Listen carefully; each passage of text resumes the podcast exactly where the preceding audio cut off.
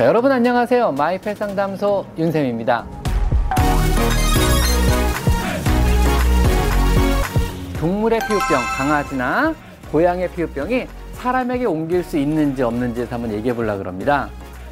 사람과 동물의 피부 구조는 사실 완전히 다릅니다. 동물은 빡빡하고 그 다음에 따뜻한 보온층을 가진 털이 있는 대신요 피부층이 굉장히 얇고 땀샘이 없어요.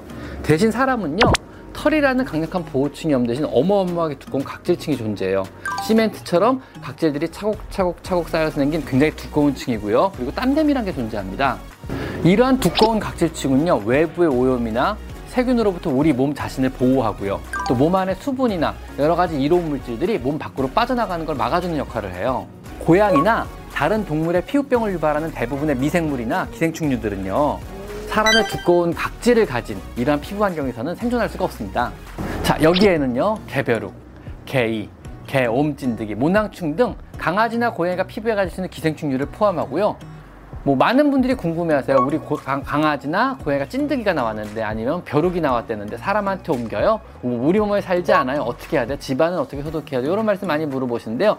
이런 것들은 사람 몸에 간단하게 간지러움을 유발할 수 있지만 결국 금방 죽어버려요. 사람 몸에서는요. 즉 강아지나 고양이가 가진 대부분의 외부 기생충, 몸 밖에 사는 이런 진드기류들은요. 사람 몸에서 절대로 살 수가 없으니까 걱정하지 않으셔도 됩니다. 하지만요. 피부 사상균증, 링엄이라고 부르는 곰팡이 질환은 달라요. 링엄이라는 피부 사상균증은요 주로 이제 어린 고양이에서 다발하는데요. 피부에 동글동글하게 털이 빠지면서 각질이 일어나는 질환이에요. 저 곰팡이성 질환이고 사람한테 의외로 옮길 수 있는 되게 보기 드문 인수 공통 감염성 질환에 들어갑니다. 그리고 이 어린 고양이를 만진 사람이나 아니면 피부가 약한 여자분들 특히 아니면 어린이들 피부형 시절 어린이들이 이런 어린 고양이를 만지면요 사람한테 옮기는 게 가능하게 각별히 주의를 요해요.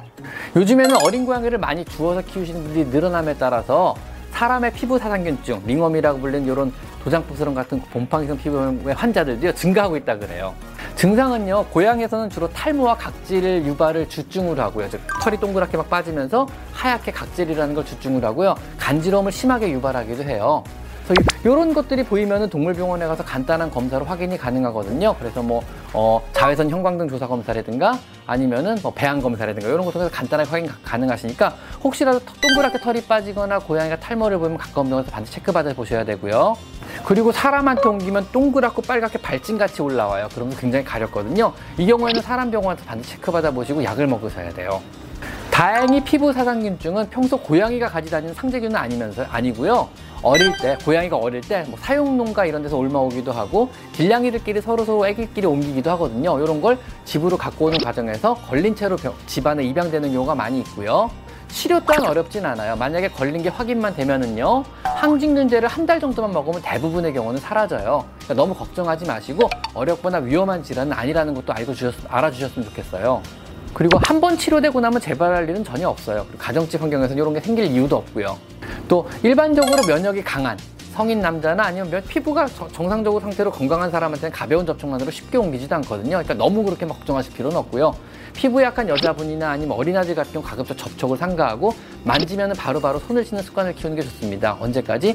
이 어린 고양이의 어, 피부 사상균증, 즉 링웜이라고 불리는 피부 사상균증이 완전히 나을 때까지요.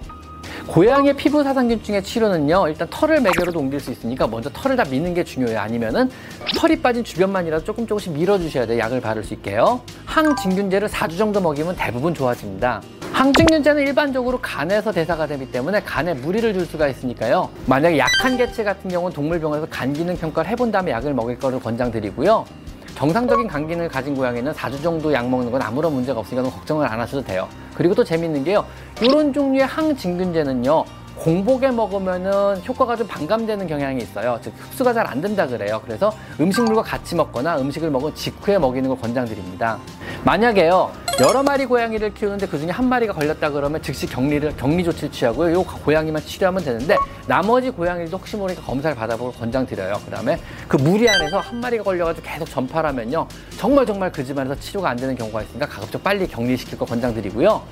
고, 만약에 내가 새로 입양한 어린 아기 고양이가 피부 사상균증이라 그래서 너무 걱정하거나 막 너무 그러실 필요는 없고요. 동물병원에서 빨리 데리고 가서 진단만 받고 처방 받으면요 손쉽게 좋아지는 질병이니까 빠른 빠른 처치를 하는 게 중요합니다.